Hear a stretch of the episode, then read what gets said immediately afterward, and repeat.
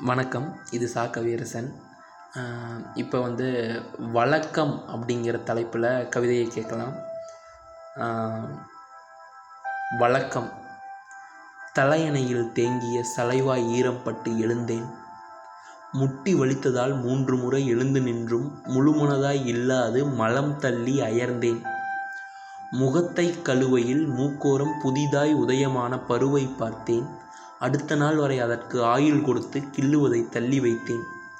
முகத்தை கழுவையில் மூக்கோரம் புதிதாய் உதயமான பருவை பார்த்தேன்.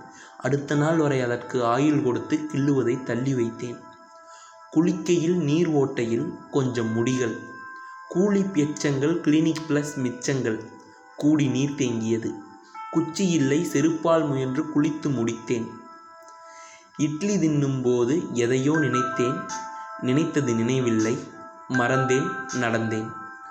அதே அண்ணா அதே இடத்தில் பேப்பர் படித்தார். ஒருமுறை என்னை பார்த்து உதடு விரித்தார். நானும் விரித்தேன் கடந்தேன். அண்ணாவின் சட்டை நிறம் பார்க்கவில்லை.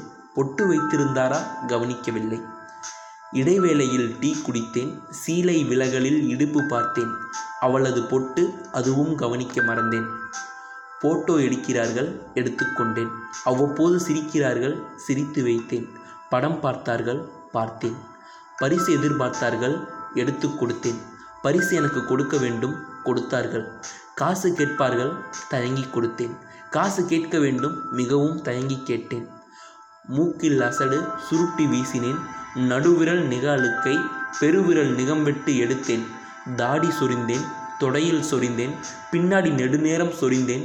மாலை வந்தது. எதற்காகவோ வேகமாய் நடந்தேன். இரவு இட்லி அல்ல தோசை. அதே மாவு அதே நினைவுகள். அதே போல் நினைவுகள் நினைவில்லை.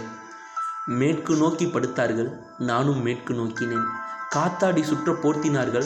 நானும் போர்த்தினேன். கனவுக்காக அல்ல கண்ணை மூட வேண்டும். அதனால் மூடினேன். அதனால் தூக்கம் வந்தது. அப்போது சிறுநீரும் வந்தது.